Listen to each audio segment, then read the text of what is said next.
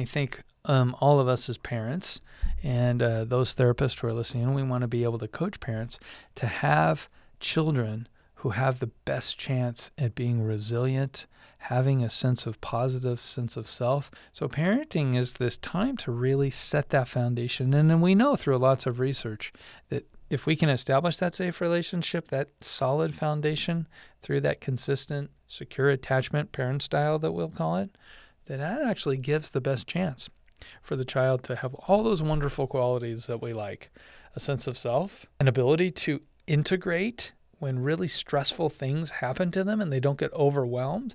I would use the term that that's actually what trauma is. When we get overwhelmed by situations, it can be traumatic to us. Well, the way we integrate that trauma is we do need that secure base to go back to.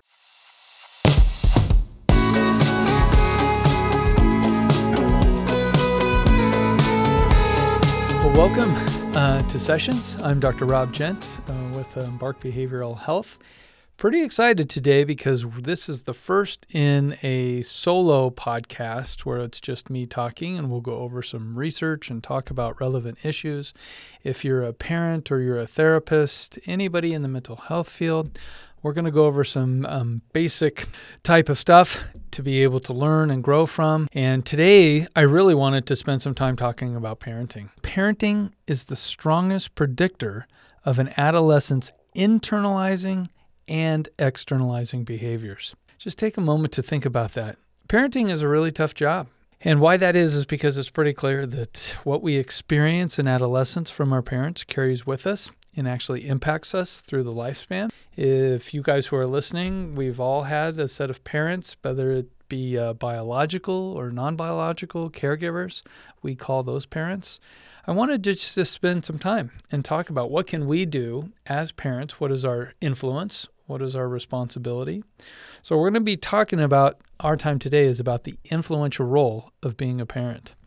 I think it's important to start off, especially in the treatment world, that um, parenting expands beyond those biological givers. And when we think about, you know, the uh, the father who's contributed or mother who's the biological mother of the child, lots of times we're in situations where those might not be our parents, our primary caregivers that have raised us.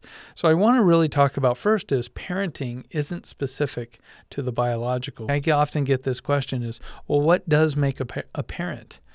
So I like this definition. Those who do what is developmentally best for others are really considered parents or caregivers. I want us to spend a few minutes on that. Those who do what is developmentally best for others really function as parents and meet that definition. I like to talk about vertical relationship versus horizontal relationship. A vertical relationship would be defined as a true parent relationship and we'll go back to this term, that does what's developmentally best. You know this term development. It might mean that boundaries are clear, nurturance, being able to be consistent with what those appropriate boundaries in relation to what is healthiest for um, physically, psychologically, relationally, all of those things. When we have this lens of we're going to do what's developmentally best for a child or somebody else, then that really puts us into this really appropriate caregiver parent relationship. And why that's important um, to distinguish is that oftentimes we'll say, Well, I'm super good friends, or I want to be buddies, or I want to be pals, and my child should like me. And let's talk about adolescence for a little while. If my adolescent likes me, we can be friends when we do what's developmentally best, that actually might be challenged. It actually might be incredibly uncomfortable that we might not agree. We might not, the adolescent might not like it. And we're going to follow through with what are reliable and predictable boundaries. Um, I also like to consider adding this that really a parent or a true caregiver, oftentimes we think it stops at a certain age. I like some of the literature that says that being a real parent in a parental relationship is about promoting and supporting that child or that other person from infancy throughout adulthood.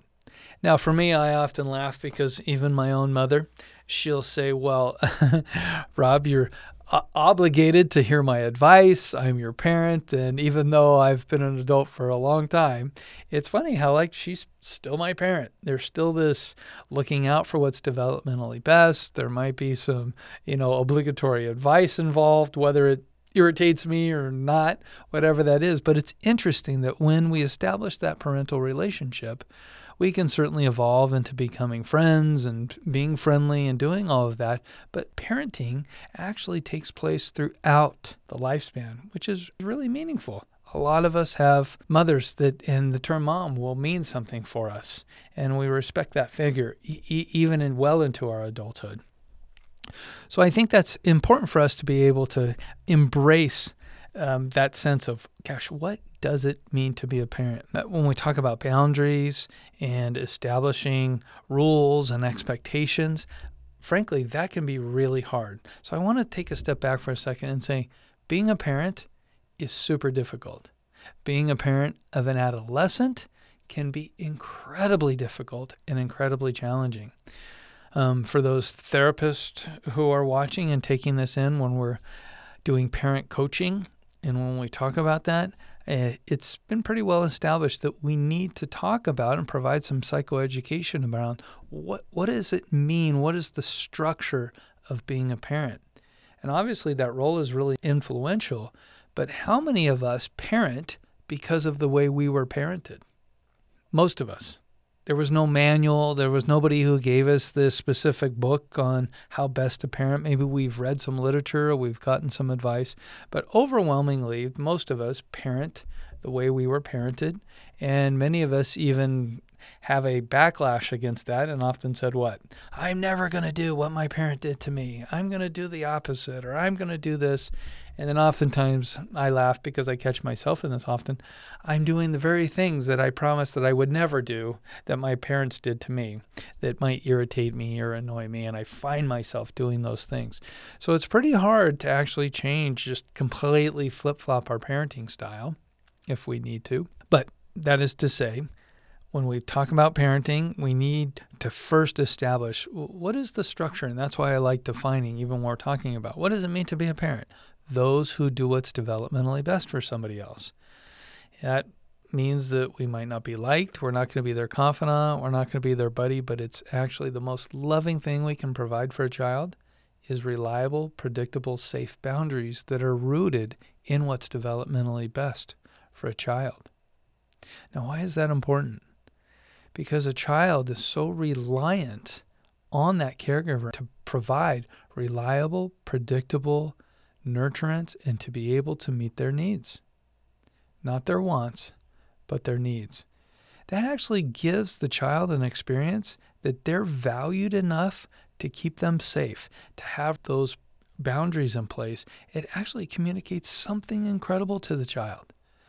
I love you enough that I'm going to do what's best for you no matter what. No matter if you flop on the ground, throw a tantrum, yell, scream, shut down, whatever that is, I'm going to follow through with what's doing best.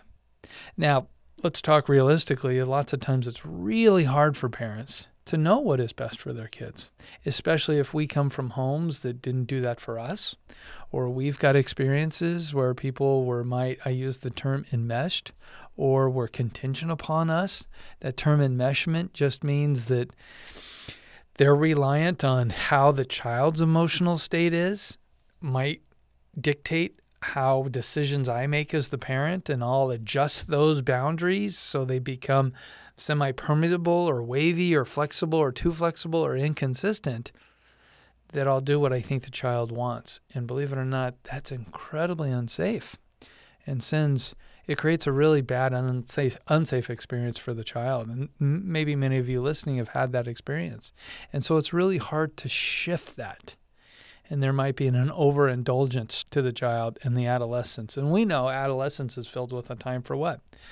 There's a time adolescence is filled with I'm my hormones are developing and I want this sense of autonomy and yet I want connection within that autonomy. I want to develop my own skill set, my own friend set, and I'm trying to venture out and do that.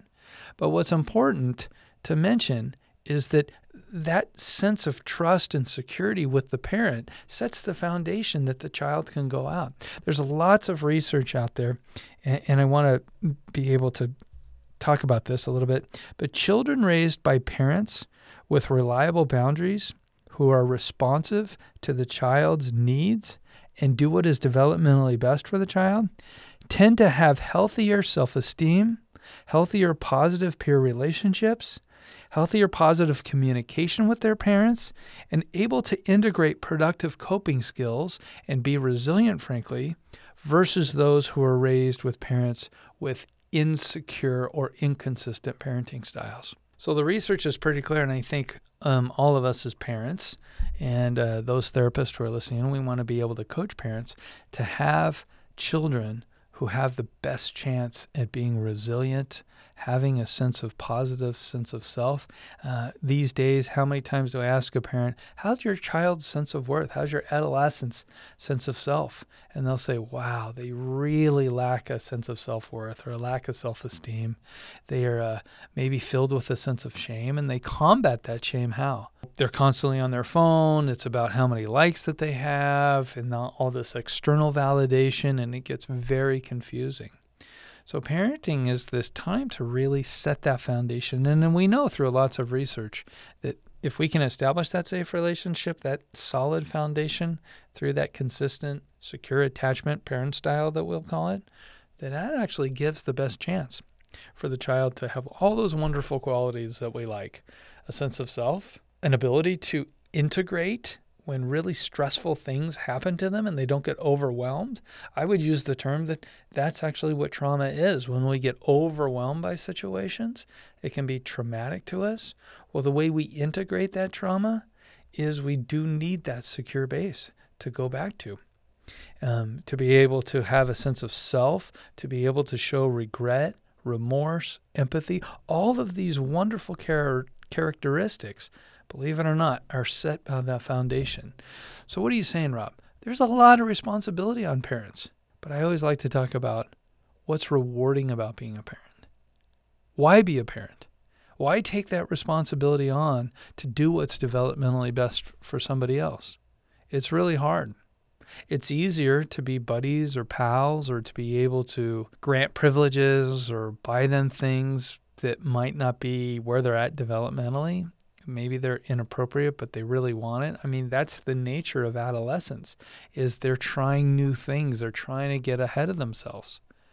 But how many of us have parents or maybe as adolescents ourselves we can get that cart ahead of the horse and might give them too much.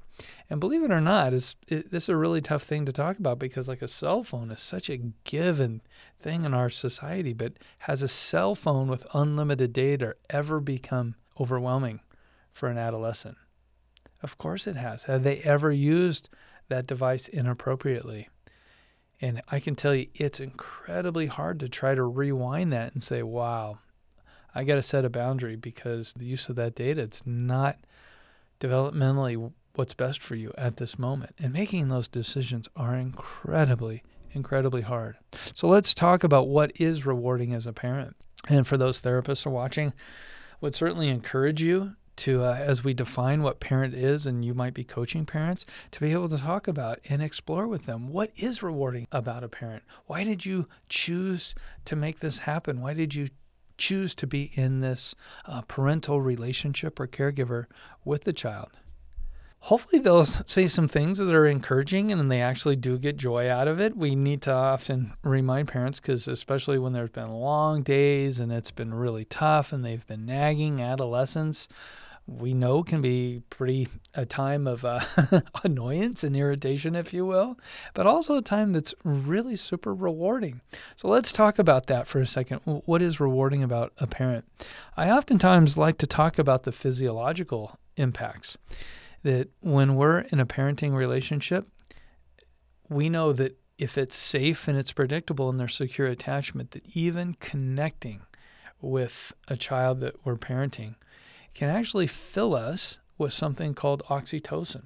And oxytocin feels incredibly rewarding. It allows us to calm our nervous systems and actually feel connected. We provide eye contact with that adolescent, even though we know adolescents can be eye contact avoidant on some level. But believe it or not, adolescents are longing to connect too.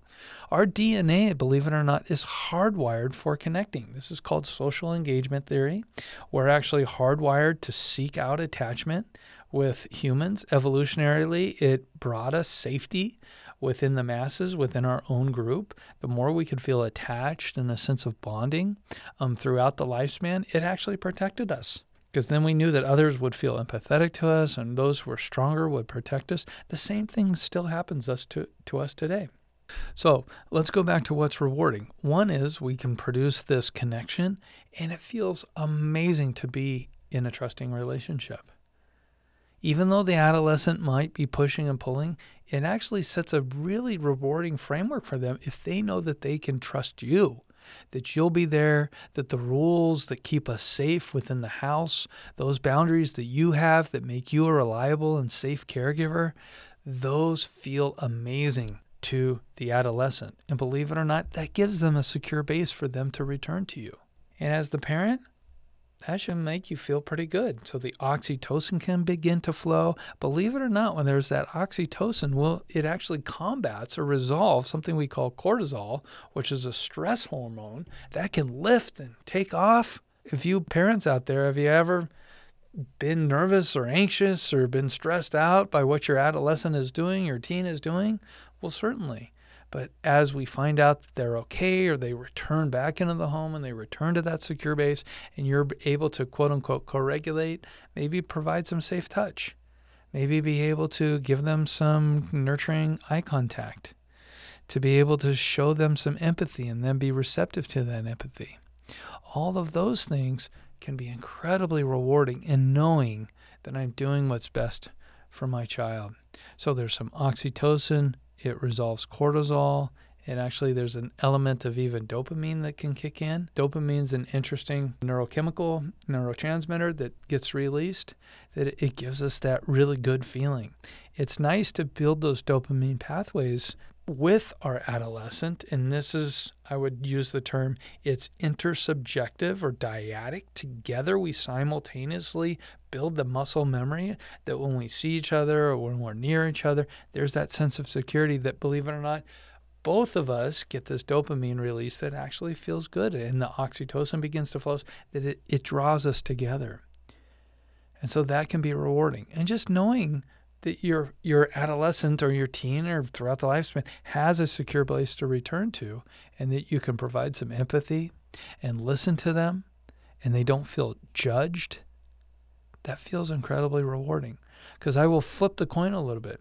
How many of you as parents or as therapists or just as people that's important to you that you would actually like to have a secure friendship to be able to go to that can listen to you, that can provide safe eye contact, uh, some sense of empathy, where you feel really cared about and actually safe and nurtured.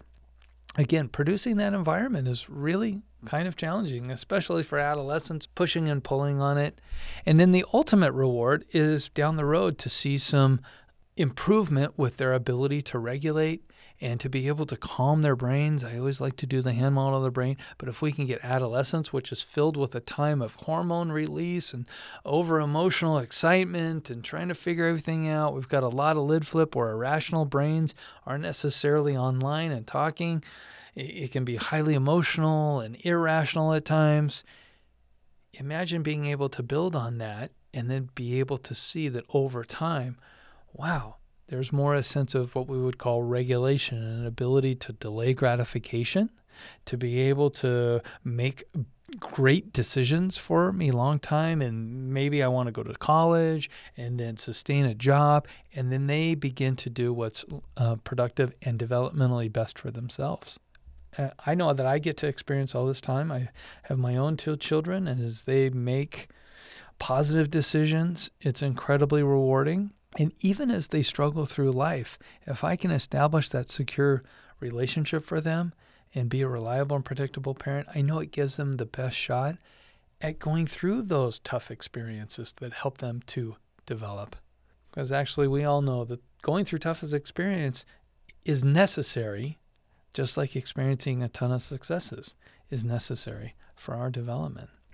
So, being a parent should be incredibly rewarding. And I always want parents to be able to measure that out. Is that why I'm going to go through all this tough stuff and learn what boundaries are and to follow through with those things and make sure that I do that? Absolutely. So, parenting is an incredibly influential role, but it comes with a ton of responsibility. And the first step is really knowing that there is some amazing reward into being a parent. And I didn't even mention probably the last piece is developing trust and all this, but it really is this amazing service. I, it's funny because I like to use the term that that there's really no altruism. So people would say, "Well, I have children, or I had children just to give to them and stuff." The reality is, we get a lot out of having kids, and we get a lot out personally out of providing service. So having children it's okay to say, and I like to say this, is that what do you get out of that? You have to be able to identify the rewards. What are you getting out of that? It's important to define that because if parents can't identify and they lose sight of what's rewarding about being a parent, you can imagine what immediately happens. There's resentment that sets in. And so we need to be able to reground ourselves. Do we know that parents ever get resentful? Yeah, and does that throw things off?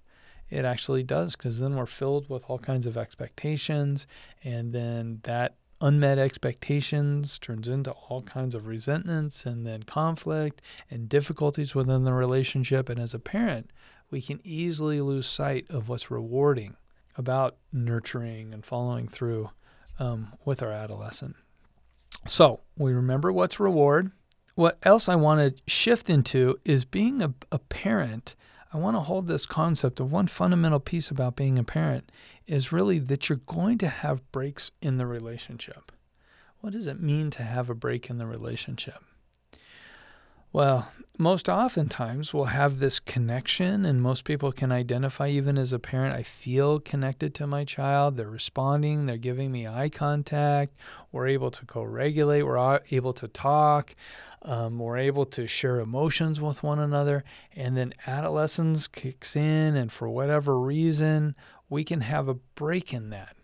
And we step out of that relationship, and there might be distancing or isolation or an influx of conflict.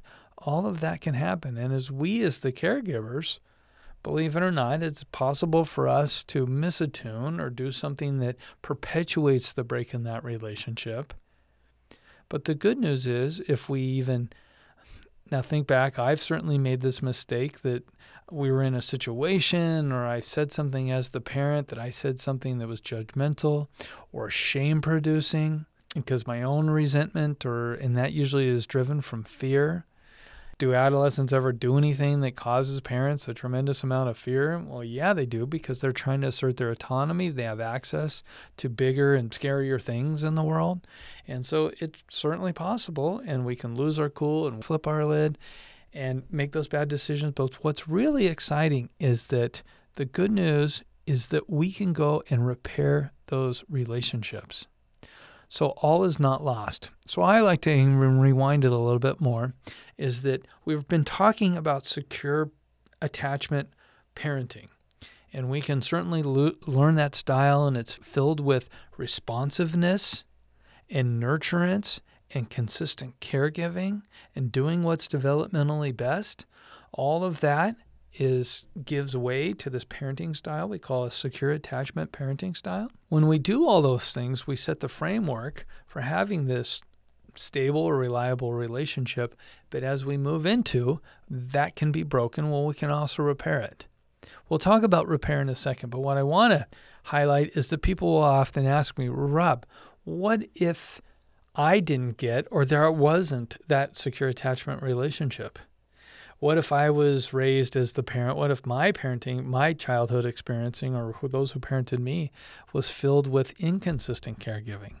What if that was filled with a little bit of, of neglect or inaccurate responsiveness or maybe authoritarianism or you know somebody was emotionally abusive or whatever takes place that we would couch that as insecure parent attachment style and it can be anxious or avoidant. But if we have that many people will ask me well rob if that's take place can we still have the positive effects? Can we still get to this place where we can be effective parents and have effective parenting?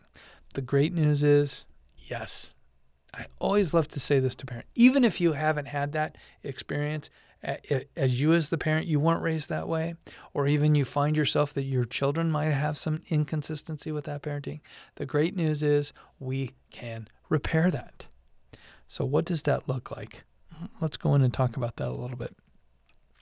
So, repair is a practice. To repair that relationship is important. And I'm just going to give us a simple formula to do that. I call it REI, an expression of regret, expression of empathy, and an intention to change. I would encourage you, you don't need to have inconsistent parenting style. You can do it if you have secure attachment or somewhere in the middle. The reality is is all of us, most of us in our parenting style are somewhere in the middle. We're not perfect all the time. The reality is, is I would encourage you with your adolescent is to practice that. Just an expression of repair, you as the parent. Because oftentimes we feel like what? No, the adolescent keeps making the mistake, or why do they keep doing this, or they keep acting out. They keep experiencing a tremendous of anxiety, so they're continuing to isolate or withdraw, and it's about our frustration. I've told them, I've explained to them how to do it, I've provided them every resource, and I'm still moving as the parent, I'm still moving towards frustration with them this would be a really great opportunity, and please practice this to go to your adolescent, to go to your preteen, to go to whoever you're having this relationship, go to your child and say, you know what, I, I just want to tell you, I've been thinking a lot about this, and I want to tell you I'm sorry. I'm sorry because I think I've been misattuning or I've had unrealistic expectations or I've missed that you've been feeling really sad or feeling isolated or feeling bullied or feeling disconnected, and this is a really hard time for you. So, this is where we shift from an expression of regret to that place of empathy. Gosh, if I am you, I'm feeling really overwhelmed or with school or I'm feeling bullied or this pressure to be, you know, all the things that are on Instagram or Facebook or TikTok or whatever that is, is that I'm feeling that pressure. If I'm you, that must be feeling overwhelming. And it feels more lonely because my parents don't understand me. They just get on me, and there's all this expectation. See how they react, and then say, My intention is not to do that again.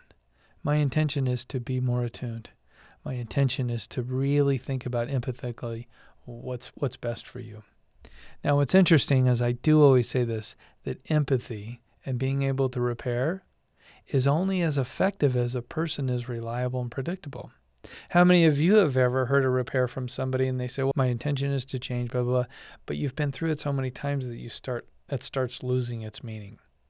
We actually don't want that to happen. And the whole point of this exercise is to be able to practice it because it actually flips the paradigm on its ear. Oftentimes, we want the child to recognize their wrongdoing, to recognize their regulation, and to be able to change.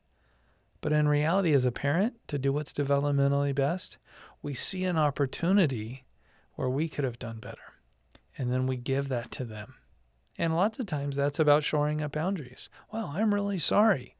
I'm really sorry because you know what? We should have followed through with not having you drive the car if I knew you were super dysregulated or you were so frustrated or we just let you go out to this place when really we should have kept you close or kept that in because you were crying and you were isolating and we weren't communicating and wow that must have been really scary so I'm going to change those things for you. So, we've talked about some parenting principles, how rewarding it is to be a parent, how tough it is to be a parent, some differences in parenting style, secure attachment style. We would all love that. But the reality is is most of us lean more towards an insecure, a bit of an anxious parenting style.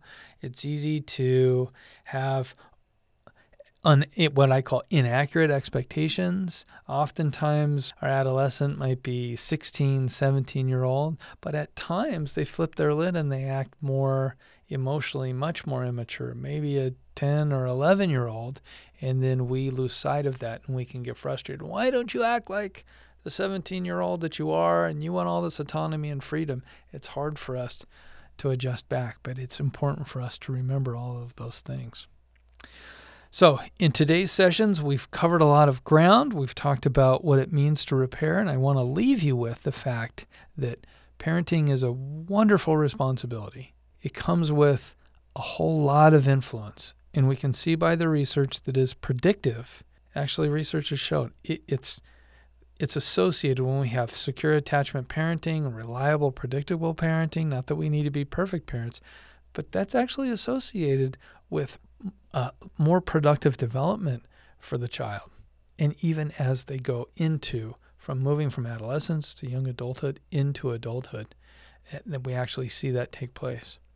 So, what I would encourage you is we're going to be doing some follow up stuff on parenting. I would encourage you to uh, watch our upcoming sessions. We're going to be diving more into parenting. And for you therapists who are watching out there, we'll be covering some basic principles and how to be able to give some psychoeducation and some experiences about how do we create this positive, secure attachment relationship with our adolescents. Thank you, everybody. See you next session.